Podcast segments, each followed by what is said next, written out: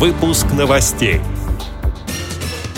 Минтруда Российской Федерации установила требования к оснащению специальных рабочих мест для инвалидов.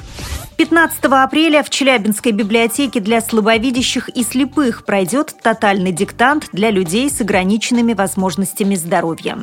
В Якутии впервые прошел конкурс незрячих музыкантов.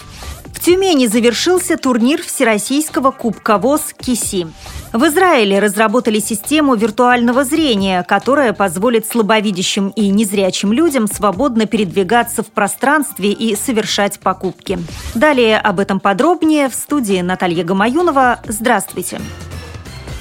Приказом Минтруда Российской Федерации утверждены основные требования к оснащению специальных рабочих мест для трудоустройства инвалидов с учетом нарушенных функций и ограничений их жизнедеятельности. Цель – создать комфортные условия для трудовой деятельности людей с инвалидностью, в том числе по зрению и по слуху, а также для лиц с нарушением опорно-двигательного аппарата. Так, рабочее место незрячего человека должно быть оснащено тифлотехническими ориентирами и устройствами с возможностью использования крупного рельефно-контрастного шрифта и шрифта Брайля. Оснащение таких рабочих мест осуществляется работодателем индивидуально для конкретного инвалида, а также для группы инвалидов, имеющих однотипные нарушения функций организма и ограничения жизнедеятельности. Подробнее с документом можно ознакомиться на сайте российской газеты.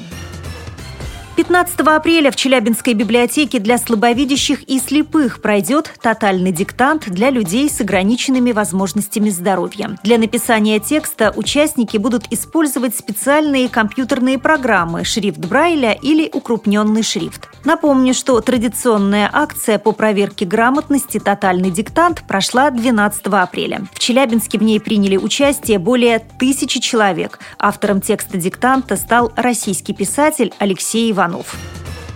В Якутске состоялся первый республиканский конкурс среди незрячих музыкантов. На соревнования приехали 26 участников из семи районов. Состязание прошло в два этапа. Исполнение классического произведения, народные пьесы, якутские, русские, зарубежные и исполнение произведения по выбору участника. Лауреатом первой степени стал Афанасий Москвитин, который покорил жюри и публику игрой на баяне.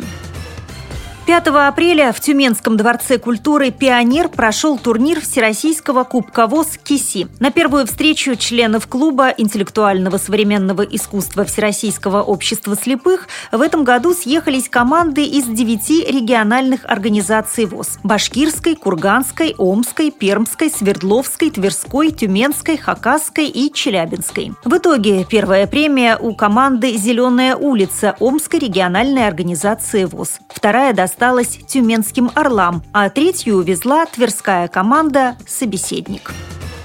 Израильский стартап Orcam запускает в продажу систему виртуального зрения, которая позволит слабовидящим и незрячим людям свободно передвигаться в пространстве и совершать покупки. Вся разработка Orcam состоит из миниатюрной камеры, подключенной к мощному портативному компьютеру, которая крепится на обычные очки. Считывая вибрации костей черепа, система озвучивает словами объекты, на которые указывает пользователь. Показав в нужном направлении, человек в зависимости от ситуации информации сможет услышать зачитанное вслух газетное объявление, вывеску магазина или узнать, что в пяти шагах от него находится автобусная остановка. Технология Orcam непрерывно сканирует и распознает лица и окружающую обстановку. Кроме того, устройство может сообщить своему владельцу, что он приближается к человеку или месту, которые уже занесены в память компьютера. Для создания записей в памяти устройства пользователю не придется сильно напрягаться. В память можно занести любой предмет, взяв его в руки и несколько раз встряхнув. Простой жест ладонью записывает в память компьютера место или лицо человека. На данный момент система распознает тексты на английском языке. Разработчики обещают, что после выхода соответствующего бесплатного дополнения можно будет добавить в OCARM поддержку любого другого языка. Продажи устройства стартовали 7 апреля.